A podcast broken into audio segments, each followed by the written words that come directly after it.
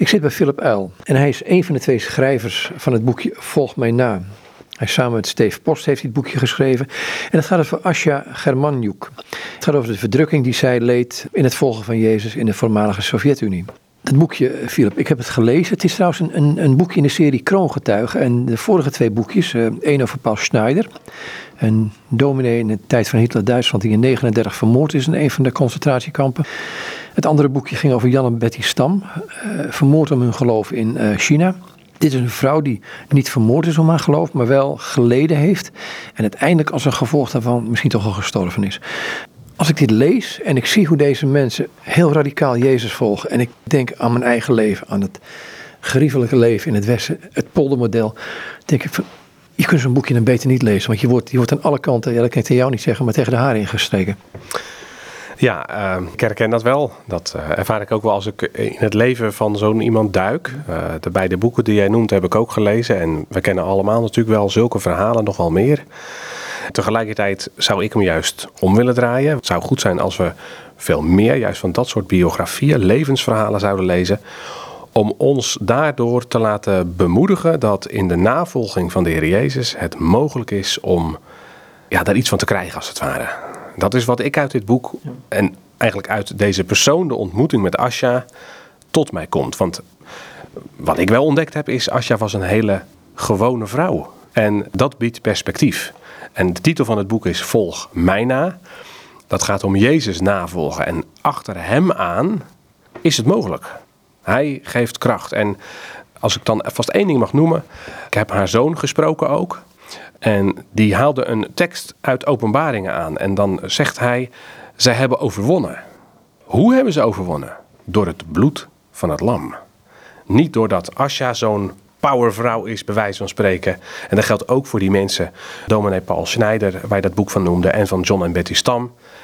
Het is uiteindelijk God die dit mogelijk maakt. En, en dat geeft voor mij, als ik, als ik bezig ben met zo'n leven uh, moed en hoop en perspectief. Dat je denkt, ja, Heer, ik wil u ook navolgen. Ik, ik leg me bij u neer. Gebruikt u mij ook maar. Ik zie hen dan als een soort voorbeeld waar je naartoe jaagt, als het ware. Ja, ik vind het, het mooie ook. En daarna ga ik naar haar verhaal toe, naar haar uh, leven toe. Ik merk hier in het Westen vaak dat wij afgeleid worden. Hè, of door corona, of door eh, noem maar wat. Zij komen op geen gevangenis terecht. Ze verliezen alles. Ze kunnen geen baan krijgen omdat ze christen zijn. En toch weten ze hun oog op Jezus gericht te houden. Ze laten zich niet afleiden. Ja, dat, dat zie ik ook zo. Ja. Als, ik, als ik haar leven zie, dan is dat inderdaad wat ik ontmoet. Vanuit het verlangen om, ik zeg het maar even zo, zonder compromissen de Heer Jezus na te volgen. Ik wou beginnen met een lezen van een brief van haar. Misschien kun je dat doen. Als je eigenlijk al een beetje naar het einde van haar leven gaat. Als ze vanuit de gevangenis schrijft. Nou, als ik dan toch even iets mag noemen over het boek. Het zijn kleine hoofdstukjes, dus het is makkelijk te lezen wat dat betreft ook. En ik heb hier hoofdstuk 44 voor me en dat ga ik voorlezen. Dat is een brief van uh, Asja aan haar kinderen. 30 november 1985. En dat is een paar jaar voor haar dood, dacht ik. Ja, dat klopt. Dag, lieve kinderen en kleinkinderen. Een warme knuffel en een warme groet aan mijn kleintjes en mijn grote. Door zijn genade ben ik niet verslonden. Ten ware de Heere mij een hulp geweest waren, mijn ziel had bijna in de stilte, de doodstilte, gewoond, zegt de psalmist David. Mijn kleintje, mijn tedere Lilia, ik schrijf je mijn laatste brief op 22 oktober als nummer 1. Wil je ook je brieven nummeren? En nu schrijf ik jullie een brief voor iedereen, mijn geliefde kinderen, om jullie te laten weten dat ik van iedereen brieven heb ontvangen. Dank je wel. Wat moet ik over mezelf vertellen? Op 18 november werd ik ontslagen uit het ziekenhuis. De volgende dag ging ik aan het werk. Hij alleen kent alle details en moeilijkheden en hij schrijft onze tranen en ons lijden op in zijn boek. Er is er één die antwoordt en één die luistert. En dat is wat mijn hart troost in mijn nood. Mijn kracht komt langzaam terug. Hij geeft kracht aan de vermoeide en voldoende sterkte aan de machteloze. Je kunt je voorstellen wat voor dieet ik hier volg. Maar ook daarvoor dank aan Hem. Het is het waard om jezelf te vernederen. Het is het waard om je leven ervoor op te offeren. Grisonja, jammer dat je niet naar mij hebt geluisterd. Je had dit jaar het biggetje moeten castreren, want het wordt groot en dan krijgt het vlees een nare smaak. Ik heb de foto met de baby gekregen van Orlenka. Heel erg bedankt daarvoor. Dank je, mijn kleintje. Schrijf hoe het met je gaat. Ik geef niet meer over, maar ik heb pijn en het is moeilijk om te werken als je ziek bent. Ik slik medicijnen. Ben geregistreerd bij de artsen, maar ze konden niets meer doen. Ik hoef niet hard te werken, maar als je ziek bent is alles moeilijk. Op het werk gaat de tijd sneller. Hier, mijn geliefde, ik heb al veel geschreven. Schrijf me allemaal. En als hij mij kracht geeft, zal ik iedereen apart antwoorden. Dag. Een dikke kus. Ik groet jullie allemaal en dank jullie voor jullie gebeden die hij heeft verhoord. Kus mijn lieve kleinkinderen. Groeten aan onze familieleden, ouders van schoondochter en schoonzonen. Kinderen, heb elkaar lief. En dit is een brief die schrijft ze op uh, 30 november 1985. Ze is dan 55 jaar. Vanuit de gevangenis. Waarvoor zat ze daar? Zij is gevangen genomen omdat zij, en veroordeeld omdat zij lid was van de zogenaamde Verwantenraad. En dat was een groep vrouwen die opkwam voor de belangen en de noden van de gezinnen van geloofsvervolgden, geloofsgevangenen in de voormalige Sovjet-Unie. En dat was uh, zeer strafbaar. De Sovjets die hadden daar een grotere hekel aan dat deze raad groepen vrouwen bestond. En die wilden eigenlijk deze vereniging, deze groep vrouwen, als zodanig ontbinden. En zorgen dat die hun werk niet meer konden doen. En de middelen die zij daarvoor gebruikten, was het gevangen zetten van, uh, van mensen. Dus ook Asja. Nou zat een man in die tijd, dacht ik, ook in de gevangenis? Ja, klopt. Haar man uh, Stepan zat ook gevangen. Die heeft vele jaren in de gevangenis gezeten, ook meerdere straftermijnen gehad. Dus dat was natuurlijk voor haar gezin. Uh, haar kinderen waren wel opgroeiende kinderen, dus wat ouder. Maar ze woonden nog thuis, een groot deel van het gezin. Uh, natuurlijk heel heftig als je vader en je moeder in de gevangenis worden opgesloten. Waar was het Stepan gevangen? Ja, Stepan zat gevangen in het verre oosten van Rusland. Dus dan moet je. Het, Asja en Stepan woonden allebei in Oekraïne. En hij is helemaal naar Gabarovsk, in het, dat is ja echt het uiterste oosten van Rusland, naar een gevangenis gebracht. En later ook heeft hij daar verbannen gezeten. Ja, en in die verbanning is zij bij hem gekomen, zelfs hun, hun huis verkocht in het westen. Een goed huis, mooi huis, um, om bij hem te zijn. Zij is inderdaad hem met het gezin achterna gegaan toen hij zijn verbanning uitzat in, uh, in het gebied, helemaal in het oosten van Rusland. Ja, waarom deden ze dit? Nou, kijk, deze mensen die hebben in hun jeugd God persoonlijk leren kennen. En vanuit de ontmoeting met Jezus hebben zij het verlangen gehad: wij willen Hem volgen. Wij willen achter Hem aangaan. Dat was voor hun uh, geen eenvoudige keus, want dat betekende heel veel. In de Sovjet-Unie was het eigenlijk verboden om christen te zijn. En heel concreet betekende dat voor Asja bijvoorbeeld al, toen ze haar opleiding had gedaan, dat ze geen diploma kon krijgen. En dat ze ja, eigenlijk gewoon maar uh, uit moest zoeken wat ze moest, moest gaan doen. En toen werd er tegen haar gezegd: joh, maar je kan je diploma wel krijgen. Maar dan moet je stoppen met dat, dat, dat uh, christengedoe. En toen zei ze tegen die man: Jullie papier is mij veel te weinig waard. Ik wil graag voor Jezus leven. Want hij heeft met zijn bloed voor mijn zonde betaald, mij bevrijd. Ja, en dat, dat, dat heeft haar hele leven eigenlijk gestempeld. En dat is ook de reden waarom zij ja, zich actief in is gaan zetten voor deze nood die er was.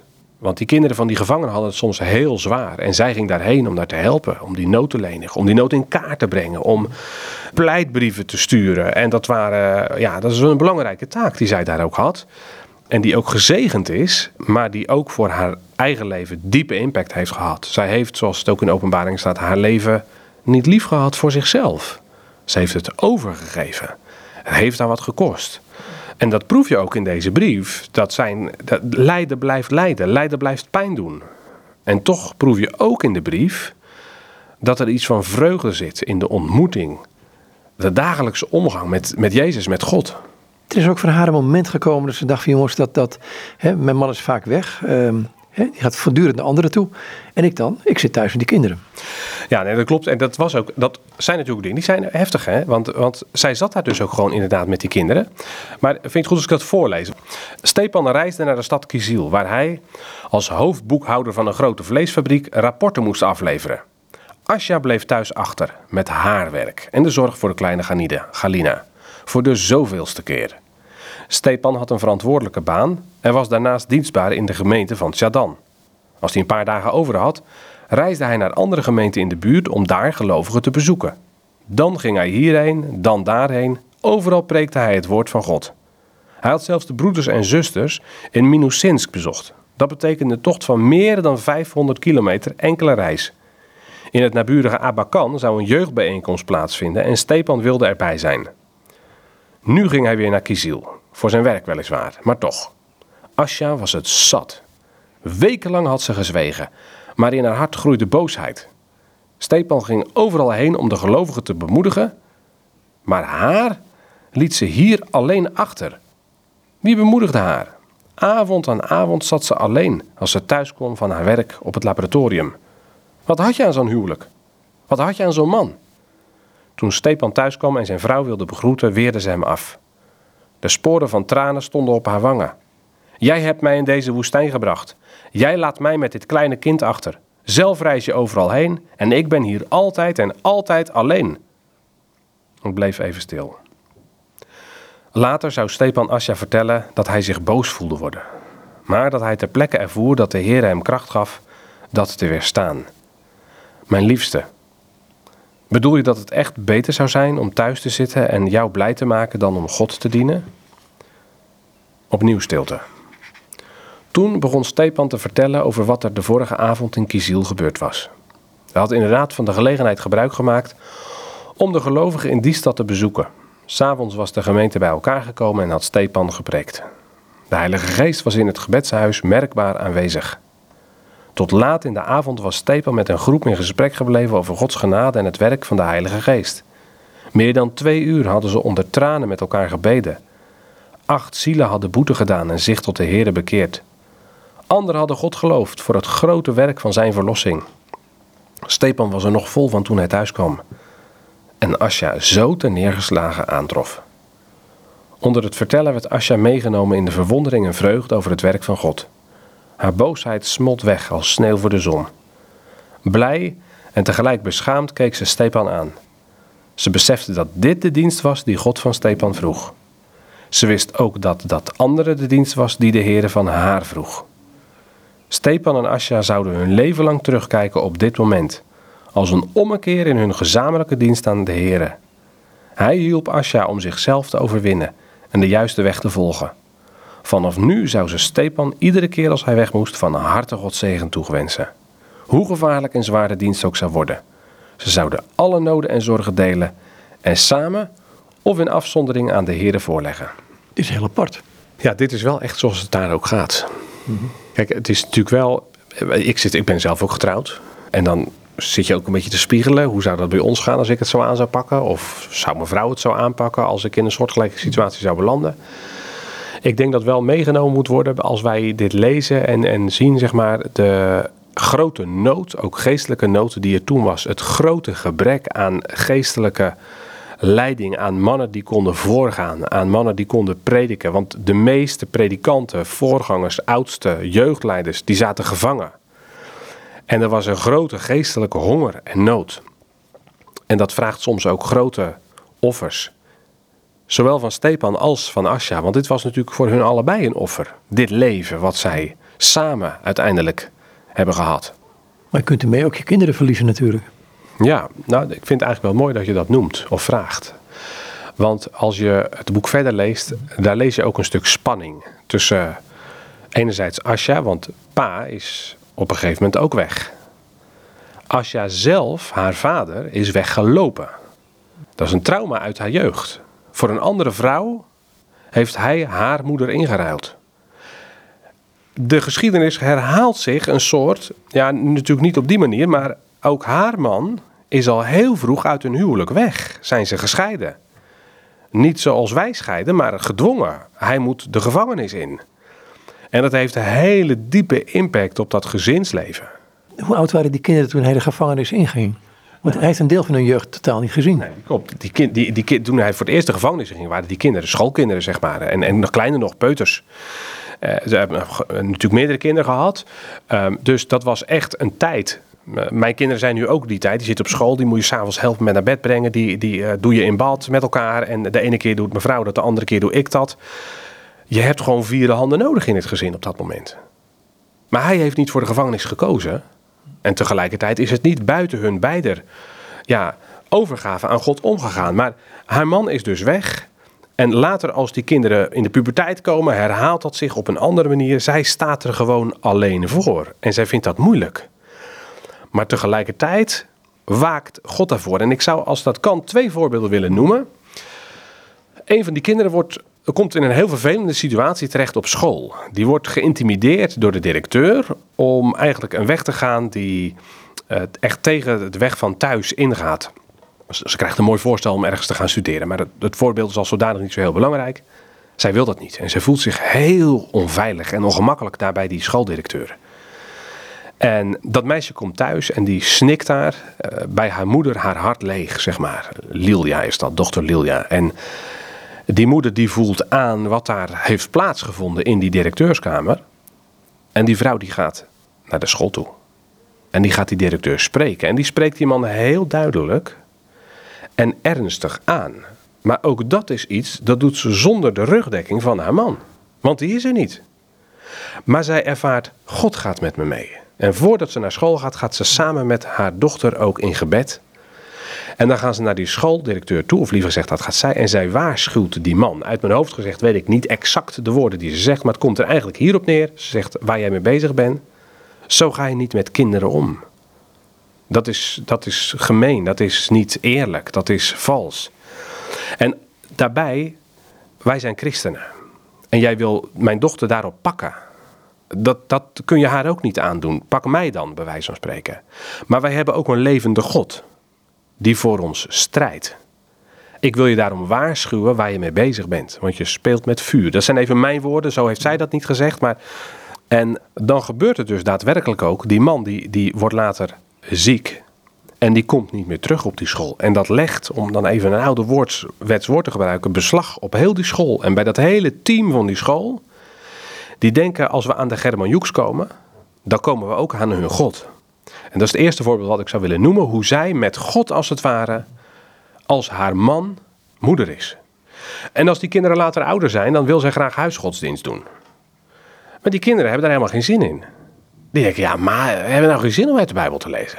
En dat zijn denk ik situaties die ouders uit Nederland zich voor kunnen stellen. Ouders van vandaag, die hebben ook te maken met kinderen die lekker zitten te gamen of, of weet ik veel wat te doen.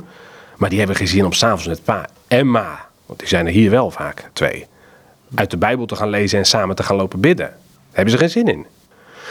Zij lijdt daaronder, zij heeft daar pijn van dat haar kinderen dat niet willen. En dan gaat ze, stort ze haar hart uit voor de Heere God. En dan zegt ze dat ook. Ik vind het zo erg. Ik zeg het even met mijn woorden. Die situatie wordt beschreven in het boek.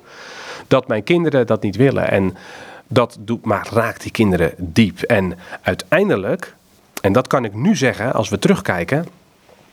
Zij was niet een vrouw die heel gedisciplineerd huisgodsdienst deed. Zij was niet een vrouw die heel gedisciplineerd haar kinderen er allemaal onder had. Ze, het lukte haar gewoon in die opvoeding ook regelmatig niet. Dan, dan trok ze het platweg gezegd gewoon niet. Maar ze zocht steeds haar, haar, haar sterkte en haar kracht in God. Ik moet dan denken aan een Bijbelwoord, dat staat in Samuel. Als David in Ziklag zit, dan staat er en hij sterkte zich in de Heer zijn God. En dat deed Asja ook. En die kinderen, die hoorden dat. En die gingen dan ruzie met elkaar maken. Want jij hebt er nu voor gezorgd dat mama verdrietig is. Ja, want er staat in het boek dat zij hun moeder hoorden bidden. Ja. Hardop bidden. Ja. De muren waren dun natuurlijk. Ja. ja, precies dat is de situatie. Zij gaat een kamer in en zij gaat daar hardop haar nood voor de Heer klagen of haar vreugde voor hem uitspreken. En, en dat raakt die kinderen. En dat, dat za is zaad wat in hun hart komt. En ik heb haar zoon de afgelopen dagen bij mij in huis gehad. En ik zie dat dat zaad is opgekomen en dat dat vrucht is gaan dragen. Niet omdat Asja het goed heeft gedaan, maar omdat God wat zij gegeven heeft, gezegend heeft. En dan denk ik aan het woord wat de Heer Jezus zegt. Dan gaan ze allemaal weg bij de Heer Jezus. En dan zegt, zegt hij tegen de discipelen, willen jullie ook niet weggaan? En dan zeggen ze, nee, gij hebt de woorden des eeuwige levens. En wat jullie gegeven hebben, ik zeg even mijn woorden, dat jullie hier in dit leven al honderdvoudig terug ontvangen. Nou, en als ik dan haar zoon Slava zie, een man die inmiddels voorganger is, die ook een, een gezegend leven heeft, ook met beproevingen. En als ik dan samen met die man bid, dan voel ik me klein en denk ik, ik zie hier de vrucht van het gebed van zijn moeder. Wat God gezegend heeft, verhoord heeft. Onze God is een God die zich ontfermt op het gebed. Even een zijstraat. Uh, zijn ze nu wel vrijer om uh, het evangelie te verkondigen, om, om diensten te houden? Ja, kijk, inmiddels kun je eigenlijk, uh, nou in Oekraïne, daar woedt nu natuurlijk een, een oorlog. Maar los daarvan is er in Oekraïne wel de mogelijkheid gewoon om het evangelie te verkondigen. En een deel van de kinderen woont in Rusland. En daar geldt eigenlijk hetzelfde voor. In Rusland is dat wel meer beperkt. Daar moet je wat meer oppassen. Maar in principe heb je daar nog behoorlijk veel vrijheid ook om, laat ik zeggen, je geloof te beleven en te beleiden en, en het evangelie te verkondigen. Nou zijn uh, zoals Stepan als um, Asja opgegroeid in de 30 en 40 jaren. Asja die komt uit die uh, streek uh, waar die enorme hongersnood is geweest. En er zat nog iets in. En daar hebben ze het mee te maken als christen. Het ene is de maakbaarheid, want daar ging het om. Het leven is maakbaar, nou dat blijkt niet helemaal zo te zijn. En het tweede is gewoon het feit het zonder bezit leven. En het heeft heel averechts gewerkt bij hun. Ja, in die tijd hebben ze van de, in de Sovjet-Unie het privébezit van mensen afgepakt. Mm. Ja, en dat, dat liep dramatisch uh, gevolgen had dat. En daar, mede daardoor is ook die vreselijke hongersnood gekomen. Die collectivisering, zeg maar. Dat eh, de oogsten niet goed uh, gingen, al dat soort dingen meer. Dus je kan inderdaad wel stellen dat dat een dramatische uitwerking heeft gehad. Maar die maakbaarheid, hoe gingen zij ermee om? Nou, wat je denk ik proeft als je dit verhaal van Asja leest. En wat ik ook proef als ik deze kinderen, of het nageslacht van, van haar ontmoet daar proef ik afhankelijkheid van God tegenover die maakbaarheid omdat zij daarin geproefd en gemerkt hebben. En je leest natuurlijk de extreme nood die uh, erdoor ontstaan is, zeg maar, van echt diepe honger. Mensen stierven. Dat mensen ook met die nood naar God zijn gegaan. En, en dat is nu ook. Kijk, als ik dan even de actualiteit erbij mag pakken. Wij praten hier en schrijven hier in onze kranten over de oorlog die er is. Maar als ik met Slava, haar zoon, die nu gevlucht is uit Oekraïne naar Europa vanwege die oorlog. Ik heb eigenlijk nauwelijks een politiek gesprek met hem gehad over de oorzaak of gevolgen ervan. Daar heeft hij natuurlijk ergens ook wel een soort mening over. Maar hij gaat op de knieën en hij bidt onder tranen om Gods hulp, om Gods ontferming, om bekering voor mensen. Ik, ik proef daar zelfs geen haat in richting de agressor, maar een verlangen naar ja, eigenlijk het koninkrijk van God. En tegelijkertijd ook een heel concreet verlangen om in de nood van vandaag roept hij Gods hulp in. En dat zie ik ook in dit boek. Het levensverhaal van Asja. Dat lezen we net ook in die brief eigenlijk al. Dat zij eh, tot God bidt en dat zij de ervaring heeft dat God ook haar gebeden verhoort en beantwoordt. Maar zelfs ten opzichte van mensen die hun, waardoor ze dwars gezeten wordt, en, op een hele vervelende manier vaak, uh, zelfs daarin weet ze uh, God te vinden en zich niet te laten afleiden door misschien haar eigen gevoelens en haat en, en weet, ik weet niet wat iets meer. Nee, de Heer Jezus heeft gezegd: heb je vijanden lief. Nou, in het begin van het gesprek heb ik ook aangegeven: in haar jeugd is zij verrast door de vreugde van de ontmoeting met Jezus. Zij heeft haar leven gegeven aan Hem als dank dat Hij voor haar zijn hele leven geofferd heeft. Niet als een terugbetaling, maar uit, uit een liefdesverlangen. En daar hoort dus dat is de titel van het boek, ook Volg mij na. Dus zoals Jezus aan het kruis bad, vergeef het hen, wat zij weten niet wat ze doen. Zo heeft Asja dat ook gebeden. Niet omdat dat moest of omdat ze dat in een boekje heeft gelezen, maar omdat ze ook ervaarde. Het evangelie is bevrijding, ook in dat opzicht. Zo bidden voor je vijanden heeft haar ook in haar eigen hart een stukje de vrijheid van het evangelie gegeven. Want anders dan ben je gebonden. Tuurlijk kent zij ook gevoelens van pijn en opkomende boosheid. Maar de enige oplossing daarvoor, voor haar was, die bij de Heer te brengen. Ze is in de tijd van de Tweede Wereldoorlog en net daarvoor uh, opgegroeid. Ze is in 1930 geboren. Ze is een man ontmoet. Um, en dan kom je toch op een stukje geschiedenis van de Oekraïne, wat je liever niet wil horen, denk ik. Uh, hij was een banderist. En het werd sterk afgeraden door de familie van Asja van trouw niet met zo iemand. Uh, waarom was dat? Nou, uh, hij was een banderist. Haar zussen zeiden dat hij een banderist was, zeg maar. En, nou ja, hij kwam uit Galicië, dus het ja. kan. Ja, nee, dat kan. Hij was het uiteindelijk niet, zeg maar. Althans, in niet in. Eh, kijk, Stepan Bandera was een, ja, een man uit, uit die tijd, zeg maar, inderdaad, die. Uh, ja, hoe moet je dat zeggen? Rechts uh, of, of extreem rechts nazistisch was, zeg maar. En. en in, in die tijd had je ook uh, ja, inderdaad hele nare dingen in Oekraïne. En, de jodenvervolging onder andere, de pogroms. Ja, dat klopt. Um, en omdat zij die, het gebied waar zij dan vandaan komt, dat is meer het oosten van Oekraïne, eh, waar ze dan geboren werd, waar haar familie vandaan komt, uh, zich afzetten tegen dat westen van Oekraïne, waar, waar met name uh, die, die banderisten waren. Zeiden ze van je moet niet met hem trouwen, want het is een harde man, het is een echte typische West-Oekraïner, het is een banderist. Maar dat is meer als een soort scheldwoord over hem uitgesproken. dan dat hij daadwerkelijk zelf een, een navolger of een volgeling van Jozef uh, of Stefan Bandera was. Dat is niet, niet zo geweest. Maar het geeft wel een beetje de, de sfeer van de tijd aan. Uh, waarin zij leven, waarin ze ook bij elkaar gekomen zijn. Het aardige is nu, Asja's man leeft nog in Rusland. Want hoe, hoe, ging zij, hoe heeft ze die oorlog doorgemaakt?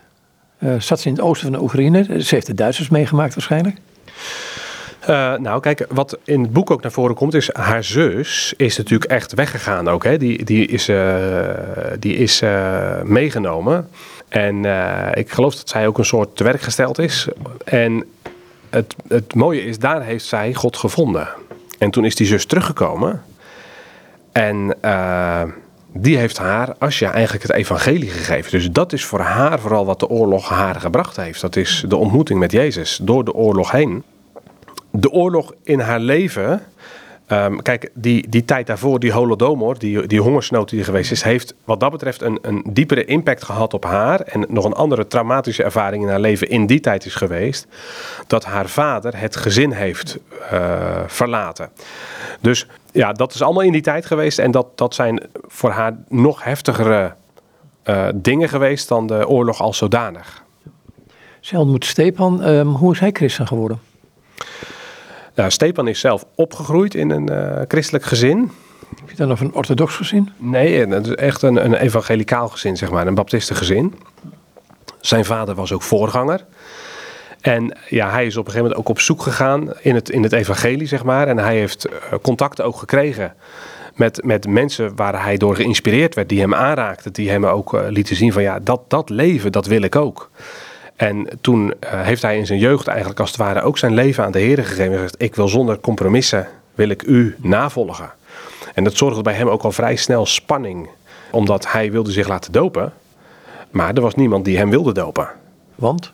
Nou, dat mocht niet, hè? want we hebben het over de tijd van Stalin. Ja, de, in die tijd werden de christenen echt extreem hevig en heftig vervolgd en in kampen gestuurd. En uh, ze stierven overigens niet alleen christenen als, als vliegen in die tijd in de Sovjet-Unie. Zowel Russen, Oekraïners, Kazachen, dat, dat was een mensenleven telde eigenlijk niet, niet voor Stalin. En als je christen was, dan, uh, ja, dat mocht niet. Dus dat werd op alle manieren tegengegaan. En een van de dingen, er waren wel kerken, maar er waren hele stevige regels aan gebonden en ja, nieuwe ledenwerven. En zeker uit de jeugd, dat, dat was absoluut verboden. En ja, nieuwe mensen aan laten sluiten bij de gemeente door middel van de doop, dat mocht niet. Daar zaten stevige voorwaarden aan verbonden. Dus hij is eigenlijk een soort stiekem gedoopt. En die doop is dan weer een soort niet helemaal erkend in de gemeente waar hij dan eigenlijk bij aangesloten was. Dus dat riep behoorlijk wat spanning op. Hoe hebben ze elkaar ontmoet, deze Stepan en Asje? Zij hebben elkaar ontmoet in de kerk. En voor, dat is ook voor allebei eigenlijk wel een, een uh, ja, hoe moet ik dat zeggen? Uh, Stefan verlangde ernaar, Stefan verlangde ernaar om een vrouw te ontmoeten, een vrouw van God. Dus ze maakte op een gegeven moment een wandeling, dat staat ook in het verhaal uh, beschreven, waarin hij ja, ergens in zijn hart ook ervaart, dit, dit is, zou een goede vrouw voor je zijn. En hij heeft ook een, een aanzoek gedaan, dat heeft zij niet gelijk eigenlijk geaccepteerd. En later heeft hij dat nog een keer gedaan. Daar heeft ze de tijd voor genomen. En aanvankelijk zat zij helemaal niet zo op een relatie te wachten. Want ze heeft het voorbeeld gezien van haar eh, ouders. En ze dacht, ja, van wat, wat voor toekomst ga ik tegemoet? Alle mannen, en dat zeggen die zussen ook. Ah, dat is een, een, banderist. Dat is een, zo'n West-Oekraïne, zo'n harde kerel. En die mannen, die, uh, daar kun je niet van op aan. En die leven alleen maar voor zichzelf. En daar moet je nooit aan beginnen. Maar zij ervaart toch in dat aanzoek van hem ergens ook een stukje roeping van God om met hem te trouwen. En dat doen ze dan dus ook. Dan neemt zij zijn huwelijksaanzoek aan. En de verkeringstijd zoals men dat in Nederland kent, of daten of wat dan ook, dat is er eigenlijk niet bij. Zij, zij, hij doet haar een aanzoek om te trouwen. En zij neemt dat serieus. Zij denkt erover na, voor Gods aangezicht. Ze bidt en ze vast daarover. Dat doet Stepan zelf ook. En dan komt zij tot het besluit. Ja, ik, ik geloof dat dit de weg van God is voor mijn leven. En dan, ze krijgen ook liefde voor elkaar. En ze gaan van elkaar houden. En ze krijgen ook een, een echte huwelijksband. Oké, ze zijn uh, getrouwd, ze wonen samen. Ze op een gegeven moment hebben ze een huis gekocht. En er komen de meest rare dingen naar voren toe. Huiszoekingen, ehm, hij wordt geïntimideerd. Ehm, hoe, hij, hoe is hij tenslotte opgepakt? Nou, hij is eigenlijk opgepakt en toen moesten ze al heel snel eh, weg waar zij, uh, waar zij woonden in Oekraïne. En toen moesten ze helemaal naar Siberië toe, kilometers ver. En daar zijn ze toen eigenlijk gaan wonen in een gebied waar ze helemaal niet wilden wonen. Ehm, en toen uh, had zij ook nog een situatie met die opleiding. Hè, want zij konden aan het werk gaan daar. En dan kwamen ze bij andere mensen in huis. Dus de begintijd van hun huwelijk. Het is niet zo van je koopt gezellig een huis samen, dat knap je op. En dan ga je de eerste jaren even met vreugde wonen. Vanaf het begin af aan is, heeft er een zekere ja, moet ik dat zeggen, spanning op hun huwelijk gestaan is niet het goede woord. Maar uh, het is vanaf begin af aan oncomfortabel geweest. Was op een gegeven moment wel een, wel een eigen huis met een stukje land eromheen. En daar vonden ze zich echt gelukkig. Ja. ja, maar dan heb je het eigenlijk wel over een latere periode. Hè? Want dan, dan, uh, en dan zijn ze op een gegeven moment in Lysychansk, zeg maar. Dat is dan die stad waar, waar ze uh, gingen wonen. En zij heeft dat huis weer verkocht. Toen ze naar de verbanning ging waar haar man zat, zeg maar. Dat was een heel fijne plek eigenlijk waar ze zaten. Dus ze hebben zeker ook gelukkige jaren gehad, ook met de kinderen. Want dan ging hij ook skiën met de kinderen en dan ging ze in de sneeuw spelen. En dan, dan, er zijn zeker wel gelukkige mooie jaren geweest. Maar tegelijkertijd ook in die mooie jaren, of die gelukkige jaren, waarin er wel pril gezinsgeluk was, laat ik het zo maar even noemen. Daar heeft wel altijd ook de deken van vervolging en spanning over gelegen. Want ze wisten vroeg of laat zijn wij aan de beurt. En dat doet toch ook iets met ja, met je als gezin. En nou, in die tijd stonden ze ook klaar voor anderen. Dan werden een andere gezin uitgenodigd die dan bijvoorbeeld met kerst meekwamen eten. En die kinderen, ja, die vonden dat dan eigenlijk ook niet altijd even leuk. Want die dachten, ja, dan wordt al wat lekkers opgegeten door die andere mensen. Nou ja, dat hoort er natuurlijk ook bij in een gezin met kinderen. Zo werkt dat. Dus in die zin, ja, ze hebben gezinsgeluk gehad. Vreugde gehad ook met elkaar. Plezier gehad ook met elkaar. Tegelijkertijd in het hele gezinsleven van, van, van uh, ja, eigenlijk totdat de, de, de, de Sovjet-Unie is ingeklapt of tot haar sterven eigenlijk daarvoor. Altijd heeft die sluier van vervolging, van spanning, van onderdrukking, van onvrijheid over het leven, over het hele leven eigenlijk gewoon gelegen. Ja, hij heeft toch een behoorlijke tijd in de gevangenis gezeten, uh, ook in ballingschap. Um, op een in de gevangenis en daar heeft hij een worsteling mee. Misschien kun je het lezen, dit hoofdstuk, want het is best... Kijk, uh, ik ga dat voorlezen. Um, hij zit in de gevangenis. Mm -hmm. Hij kan niks doen. Hij voelt zich machteloos. Bij het idee, mijn vrouw zit in de gevangenis en ik wil er graag voor haar zijn. Stepan worstelde. Een paar dagen geleden had hij in de cel nog een gedicht voor Asja geschreven. De laatste strofe luidde: Ik wil je zegenen, mijn lieve vrouw. Op de dag van je verjaardag smeek ik Christus je te bewaren, te dragen en te leiden. In den vreemde, verheug je en geloof. In lijden, waak en bid. Blijf onvermoeibaar trouw en streef dag en nacht naar het grote doel. Hij had het gezicht laten verzenden, maar wist toen nog niet dat Asja haar verjaardag in de gevangenschap zou moeten doorbrengen. Nu was alles anders. Stepan kon het nog niet geloven. Hij bedacht hoe zwak en kwetsbaar zijn liefste was. Hij probeerde zich Asja voor te stellen in de gevangenis. Hoe kon ze die last dragen? Hij snapte niet hoe God dit had kunnen toelaten. Het was goed dat de Heer hem zelf een weg van verdrukking liet gaan. Dat hij gevangen zat en moest lijden. Maar zijn lieve, tere vrouw, die half ziek was. Hoe meer hij erover peinsde, des te meer hij zijn sterke voelde voor zijn Asja. Maar des te moeilijker hij het kon begrijpen. Waarom, heren? Waarom?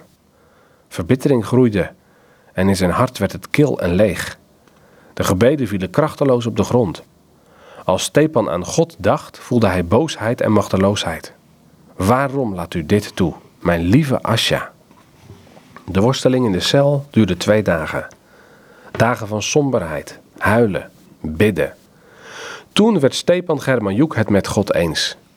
Hij begreep dat hij met zijn verbittering God had verlaten en dat God hem had verlaten. Hij viel op zijn knieën, niet om God met een koud hart te verwijten, maar om hem om vergeving te smeken. Vergeef mij, lieve Heere, dat ik de gedachte heb toegelaten dat ik meer van Asja houd dan u. Alsof mijn liefde voor haar groter is dan uw liefde voor haar. Vergeef, Heere, niet ik, maar u stierf voor haar aan het kruis. U hebt haar lief. En u zult haar niet begeven en verlaten, zoals u hebt beloofd. Ik heb berouw. Ik buig me voor u in stof en as. Voor mijn wantrouwen, voor mijn bittere gedachten. Heere, vergeef mij. Wees mij genadig. Vanaf dat moment kon Stepan niet meer bidden om de vrijlating van Asja. Er was een diepe vrede en vreugde in zijn hart gekomen. Zijn hemelse vader was niet minder de liefhebbende vader van Asja. Hij bad dat de Almachtige haar helderheid van gedachten wilde geven, een gezond verstand en dat de tegenstanders haar niet gek zouden maken met hun eindeloze verhoren en onbarmhartige martelingen. Hij bad dat Asja Gods wil zou doen en hem zou verheerlijken. Ja, dit is, dit is typisch Stepan. Eigenlijk is dit een mens die klein en naakt voor God komt te staan en het niet meer weet. En, en, en God zoekt en vindt en ontmoet in die cel. Hij komt uit de gevangenis. En hoe vaak mag hij, mag hij zijn vrouw bezoeken dan? Uh, hij mag bijna nooit eigenlijk uh, op bezoek. Formeel zou hij meerdere keren per jaar mogen. Uh, hij gaat ook naar de gevangenis toe en daar mogen ze niet, niet heen. Uiteindelijk bezoekt hij haar wel. En dan komt hij ook in de gevangenis. En dan schrikt hij heel erg van wat hij ziet, want ze is sterk vermagerd. Mij komt dit, als, als ik dat bedenk, zeg maar, dit hoofdstuk dan weer in gedachten, dan denk ik, ja, hij ziet daar zijn vrouw, sterk vermagerd, heel ziek, want ze heeft dan al maagkanker. En toch houdt hij ook weer vast, als het ware, aan dit gebed. De Heere God heeft haar liever dan ikzelf. En, en geef u dat ze u mag verheerlijken in deze gevangenis, in deze omstandigheden. Het begin van het programma heb je die brief al voorgelezen die zij haar kinderen schreef. Um, wat mij aangrijpt in het boek op een gegeven moment dat hij haar bezoeken mag. En dan zitten ze tegenover elkaar met een glas ertussen wat helemaal wit gekalkt is. Ja, dat zijn van die dingen die ze deden. Die, die uh, Sovjets die waren wat dat betreft heel hard. Als je je voorstelt dat een man en een vrouw elkaar na jaren ontmoeten, dat dat dan uh, wit gekalkt is. En ze moeten dan ook nog wachten voor ze in zo'n ruimte kunnen. Terwijl er al ruimtes vrij zijn waar ze wel in kunnen zitten. Maar precies die ruimte moet eerst klaargemaakt worden. Zodat ze eigenlijk ja, die mensen kunnen pesten. Laat ik het zomaar even plat zeggen, zeg maar. Want dat is gewoon wel de realiteit. Um, dus die mensen die worden echt tot op het bot beproefd door de Sovjets. En tegelijkertijd zien ze daar toch ook de leiding van de Heere God in die, die met hun bezig is. En eh, kijk, het gaat nu even over Stepan, maar een ander voorbeeld is die kinderen. Die gaan, uh, er is een vrouw die met uh, um, Asja in de gevangenis zit, Luba Skwartsova. Die spreekt af Jij zit elke dag bij dit raam rond de klok van 12. Ik weet niet of 12 uur nou het goede tijd is, maar laten we dat zeggen. Dat zat ze ook. Daar was haar werkplek. En als ik straks vrij ben, ga ik met de kinderen hier naartoe. En als jij dan uit het raam naar een bewuste plek kijkt, dan kun je je kinderen zien. Elke moeder die nu meeluistert, die misschien wel eens in het ziekenhuis heeft gelegen en voor een week haar kinderen heeft moeten missen, die kan zich er misschien een klein beetje bij voorstellen wat dat is. Asja zat al een paar jaar in de gevangenis. En eindelijk mag ze haar kinderen zien. En wat gebeurt er? Luba Skwartsova komt daar met die kinderen. En die Sovjets die hebben haar een andere plek gegeven. Zodat ze zelfs niet door het raam op een afstand van 50, 100 meter haar moeder of haar kinderen kunnen zien. Een andere keer gaan die kinderen erheen, mogen ze niet op bezoek komen. Dat soort dingen. Dat, dat heeft ook op die kinderen en op Asja zelf. Kijk, want we moeten wel eh, toch, wil ik dat benoemen, lijden blijft wel lijden. Dit blijft wel pijn doen. Ook als je God aan je zijde hebt. Ook als je ervaart, dit is een weg waarin ik Hem mag verheerlijken. Doet het wel heel erg veel met je. En wat dat is, weet ik niet. Ik heb wel kinderen, maar ik heb nooit in zo'n situatie gezeten. Maar ik heb wel eens gereisd en dan ben ik drie weken weg. En hoe langer je weg bent, dat het heimwee naar boven komt. Naar je, naar je vrouw en naar je kinderen. Maar zij hebben dat ja, eindeloos gehad eigenlijk. Ze schrijft daar een brief over, hè? Of in een brief. Ja. Oh, mijn kinderen. Wat ben ik blij dat ik Christus heb. Ik zou het jullie willen vertellen, maar er zijn geen woorden voor. Ik word getroost door Hem en verheug me in Hem. Wees vrolijk, maak je geen zorgen om mij. Maar weet dat zonder Gods wil geen haar van je hoofd zal vallen. Christus zei: Mij is gegeven alle macht in hemel en op aarde. Alle gezag is aan hem toevertrouwd. Maar over Satan wordt gezegd: Want de overste der wereld komt en heeft aan mij niets. Dat wil zeggen, aan Satan is niet alle macht gegeven, maar slechts een deel ervan is gegeven of toegelaten. We zijn in de handen van de Almachtige, waaruit niemand ons kan rukken. Blijf alsjeblieft gerust, want zelfs als Hij me laat sterven, zal niemand God van me afnemen. Ja, dat, uh, dat, dat heeft heel erg veel impact. Als ik zulke woorden lees en ik, ik denk aan. Ik bekijk zo'n foto van Asja dat zij in de gevangenis zit, dat ze helemaal uitgemergeld is. En dat is de achtergrond waaruit zij dit schrijft. Ze weegt nog maar 40 kilo. Ze wordt geplaagd. Ze mag soms niet naar de ziekenboeg terwijl ze vreselijke pijn lijdt. En dan schrijft ze dit. Ja, ik, ik vind dat echt heel ontroerend om te zien. En dit is genade. Dit is wat God geeft aan mensen. En dan, als, als je het niet erg ga ik even terug naar het helemaal het begin van ons gesprek. En dan maakt hij de vergelijking ook tussen hier en, en ons christendom, zeg maar. Ehm, dan denk ik, die God van Asja is dezelfde God die wij mogen dienen. Die ook in uh, situaties waarin wij beproevingen kunnen ontmoeten, dezelfde wil zijn. En ons gereed kan en wil maken om ook een weg achter hem aan te gaan.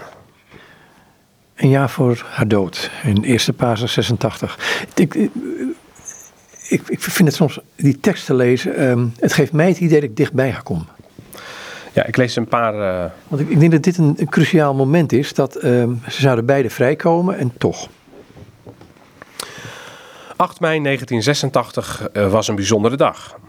Asja werd uit het kampziekenhuis ontslagen na een maand onderzocht en behandeld te zijn. Het was ook de dag dat Stepan vrij zou komen. Hij zou haar snel komen bezoeken. Vreugde voor de wereld. Christus is opgestaan. De aarde jubelt voor hem. In welke gij u verheugt. Nu een weinig tijds, zo het nodig is, bedroefd zijnde door menigerlei verzoekingen. Niemand zal uw blijdschap van u wegnemen, schreef Asja in een brief aan haar man en kinderen op 10 mei, eerste paasdag.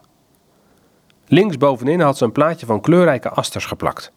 Vrede zij met jullie, mijn geliefde en dierbare van mijn hart. Vrede zij mijn huis. Ik haast me naar je toe met dit boeket bloemen, dat wel van papier is, maar levend in mijn hart. Ik omhels je hartelijk en groet je. Het schrijven vermoeide haar. Ze moest even pauze nemen. Hoe verlangde ze naar haar man en kinderen? Wat zag ze er naar uit om haar kleinkinderen beter te leren kennen? Er kwam een eind aan deze gevangenschap. Asja schreef verder. Maar de dag zal komen dat de Almachtige zal zeggen: genoeg. Tot dan, prijs de Heere, mijn ziel, en alles wat in mij is, zijn heilige naam. Ik vertrouw op zijn barmhartigheid. Na de behandeling in het ziekenhuis ben ik beter, maar ik voel me nog erg zwak. Ik heb toestemming gekregen om een pakket met boodschappen te ontvangen. Daarom vraag ik jullie, als jullie deze brief ontvangen, de volgende dingen voor me mee te nemen naar het gevangenkamp.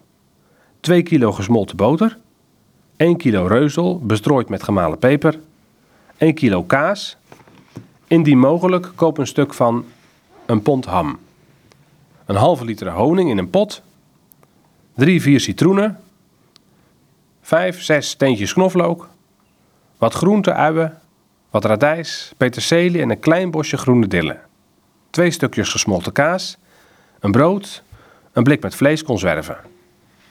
En, Liliotchuk, maak je geen zorgen om mij. Kom me bezoeken op 30 mei. Breng een 2 meter breed en een 3 meter breed elastiek mee voor kousen. Twee pakjes wasgoed blauw en een balspuit, want ik heb nog steeds het oude probleem constipatie. Als jij hunkert naar een foto van haar gezin. Ik ontving je brief van 7 maart met een kleine foto. Bedankt, mijn kleintje, en die van jou met Olga en Slaviek. En ik dacht dat jullie allemaal foto's zouden maken met Galja en de kinderen. Dromen en dromen. Het is niet erg, ik wil dat gewoon. Anderhalf jaar geleden ging Asja bij Stepan op bezoek. Toen zorgde zij voor het gezin. Nu is hij thuis en zij in de gevangenis. En nu, papa, help Lili alstublieft ook, zodat ze niet overweldigd wordt. Jij en ik zijn al oud en zij is jong. Zorg voor haar zoals ik zou doen. Wees haar mama. Vervang mij. Ik denk aan haar aan mijn kleintje Lilja En ook aan de jongste, Slava, die ook een moeder hart en hand nodig heeft. Mijn kinderen, mijn kinderen, wees niet beledigd dat ik jullie zo noem. Vroeger begreep ik het niet als mama zich zorgen om mij maakte, maar nu begrijp ik het. Stepan, schat, ik mis iedereen, maar hij weet alles. We praten later. Tot snel, ik wacht op je. Veel liefs, dikke kusjes.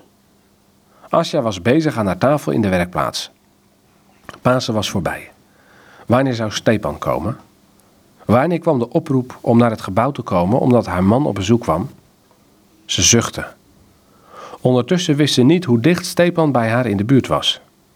Hij stond bij het kantoor, bij de ingang van het complex en smeekte om zijn vrouw even te mogen zien. Al was het maar vijftien minuten. De vrouwelijke commandant sloeg een hoge toon tegen hem aan. Uw vrouw is drie keer erger dan u. U heeft uw kinderen ook al bedorven.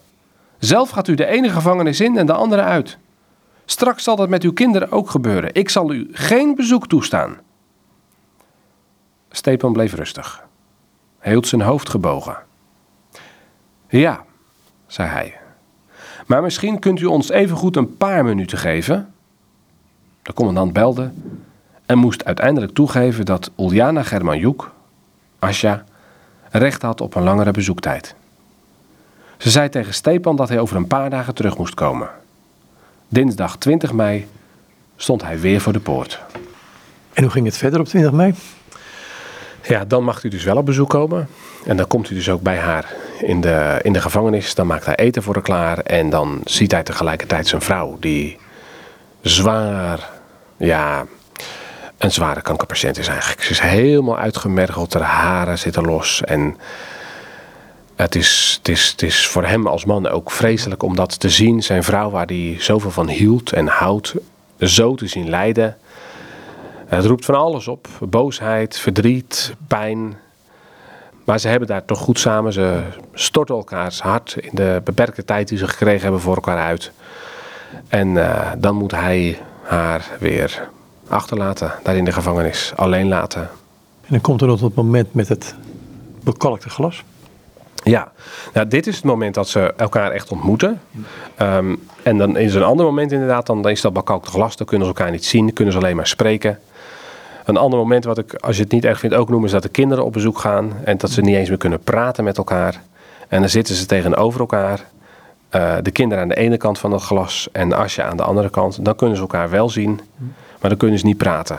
En dan is het enige wat Asja doet, een half uur lang, wijst ze met haar vingers omhoog. Ze kunnen niet meer met elkaar communiceren, dat ze het horen kunnen van elkaar. Zij wil haar kinderen wel graag een les meegeven.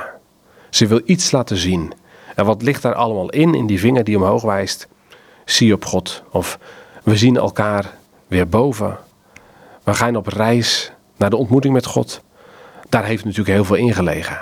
En dat is ook um, wat uh, zoon Slava deelde. Hij zegt, als ik aan mijn moeder denk, dan denk ik aan haar geheven vinger die omhoog wees. Naar God, naar de hemel. Hij is goed, hij is barmhartig en hij is het waard om te dienen. Als je achter hem aangaat, krijg je daar nooit spijt van. Je komt met God nooit bedrogen uit. En uh, ja, dat is een les die, die hij als kind zegt, dat is de les die mijn moeder mij in dat half uur meer geleerd heeft dan vele woorden die ze gesproken heeft. Ja, dat is denk ik ook een les voor, voor een ieder van ons. Als we dit verhaal van haar leven tot ons nemen. Uiteindelijk komt ze vrij vanwege haar slechte gezondheid. Um, dan heeft ze nog korte leven. Hoe zijn die laatste dagen geweest met haar gezin? Nou, ze heeft uh, al vrij snel, nadat ze vrijgekomen is, is haar dochter getrouwd, Lilia. Zij heeft die bruiloft nog bij kunnen wonen. Daar is ze bij aanwezig geweest. Dat ging fysiek eigenlijk maar net aan. Uh, in de Russische gemeentes of de Oekraïnse gemeenten moet ik eigenlijk zeggen, is het gebruikelijk dat de beide ouders ook hardop een gebed uitspreken. Uh, dat heeft ze ook net aan kunnen doen en dat is voor haar dochter ook een, een dierbare herinnering. Kort na die bruiloft ja, is het eigenlijk op. Ze kan niet meer. En dan wordt ze naar een ziekenhuis gebracht. En in dat ziekenhuis kan ze geen bezoek ontvangen. Ligt ze alleen op een kamer. Daar wordt ze onderzocht. dat mag ook niet officieel. Zij ligt daar niet op haar eigen naam in dat ziekenhuis, maar eigenlijk onder de naam van iemand anders.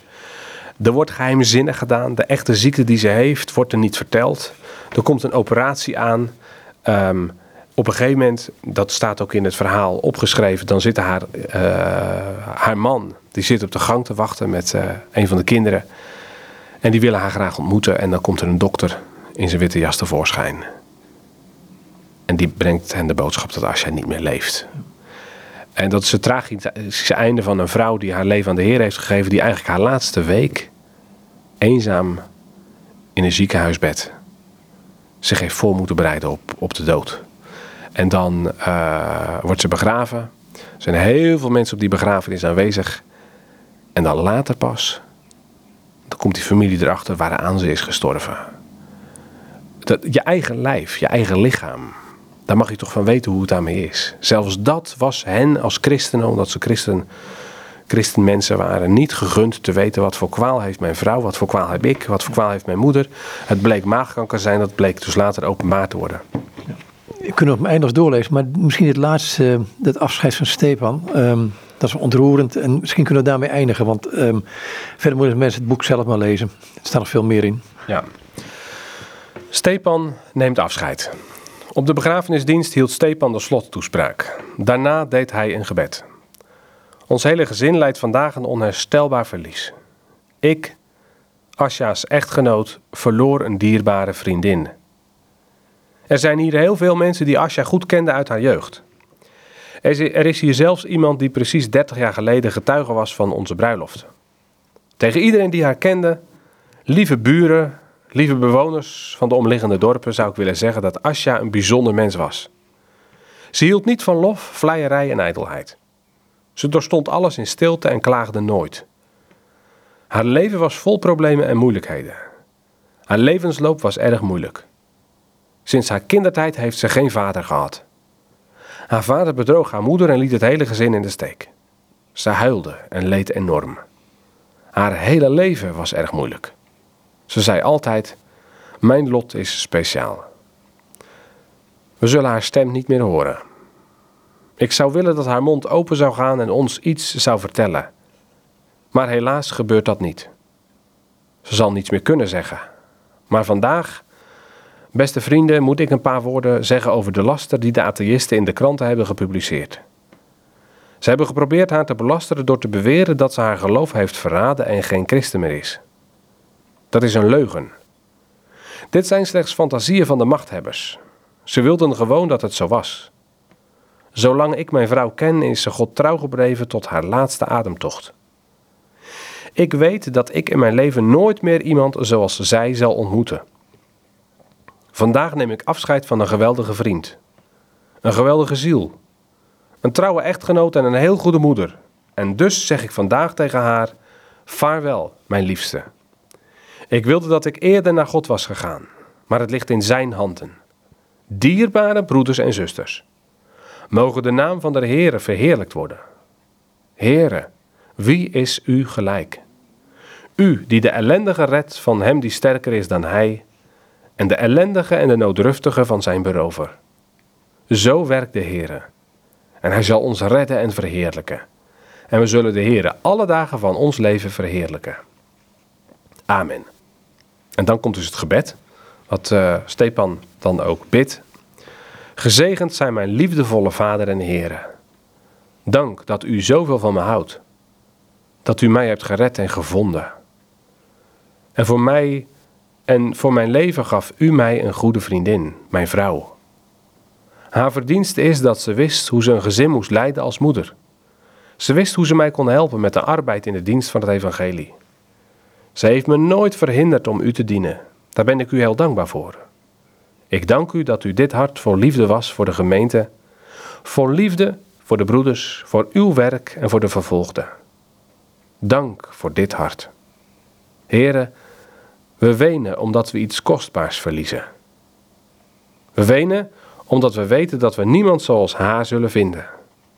We bidden u, Heere, dat u ons sterkt en ons helpt een goed voorbeeld te nemen aan Asja's leven. Help de kinderen om als hun moeder te zijn. Vooral mijn lieve dochters, om verstandig en wijs te zijn. Heere, help mijn dochters en zonen daarbij. Troost ons. Dank voor mijn vrienden, voor de gasten. Wij danken u, onze God, voor deze dag die u tot uw eer hebt gegeven. Amen. En heb jij gisteren nog met zijn zoon gesproken? Ja, uh, zijn zoon, hun zoon Slava, die was in Nederland om te spreken bij de boekpresentatie van het boek uh, Volg mij na. En die heeft als zodanig ook een aantal dagen bij ons thuis verbleven. En dat vond ik een eer dat uh, deze man in, in ons huis mocht, mocht zijn. En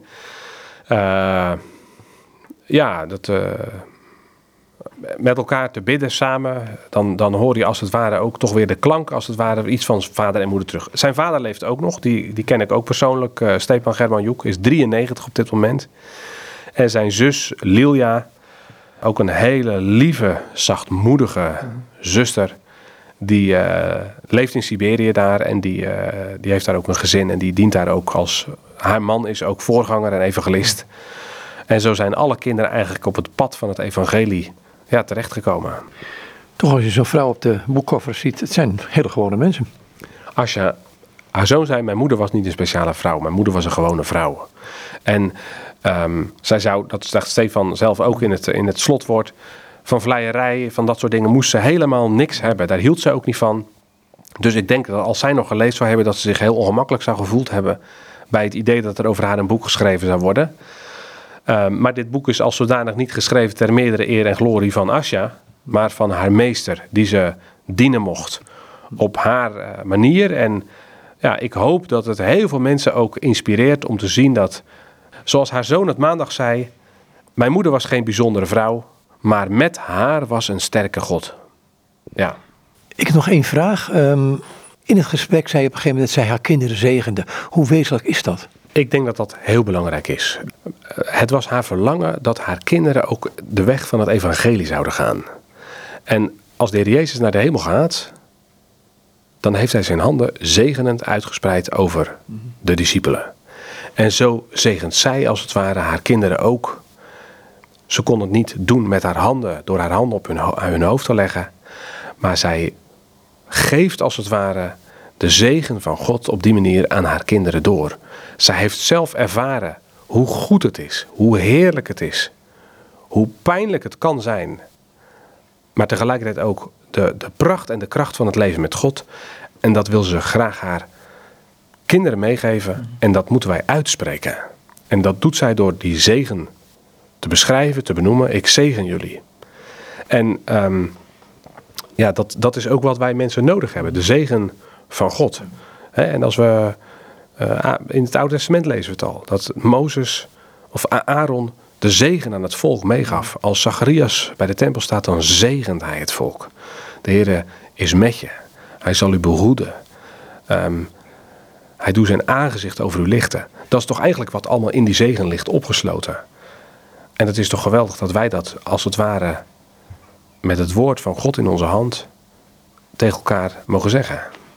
En um, het, het, het, maakt mij tegelijkertijd klein als je die zegen hoort. Wat dat inhoudt. Dat God zelf met je is.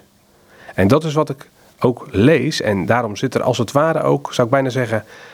Geloof ik dat in het lezen van deze boeken, en dan heb ik het niet over, alleen over die van Asja, maar ook van Paul Snijder en, en James Hudson Taylor, noem ze allemaal maar op. Daar zit die zegen van God als het ware in verborgen. Ik had het hier maar laten. Dankjewel. Ja, graag gedaan en, en bedankt voor de gelegenheid die je kreeg om wat uh, te vertellen over het leven van Asja. Goed, dit zei dus um, Philip Uil. En ik sprak met hem over Asja Germanjuk. Uh, haar leven staat uh, opgeschreven in het boek Volg mij na. Dat heeft uh, Philip samen met Steve Post geschreven. In de serie Kroongetuigen, uitgegeven bij uitgeverij De Banier... in samenwerking met Vriendenstimme in Gouda. Goed, nogmaals, dat is over dit gesprek met Philip Uil.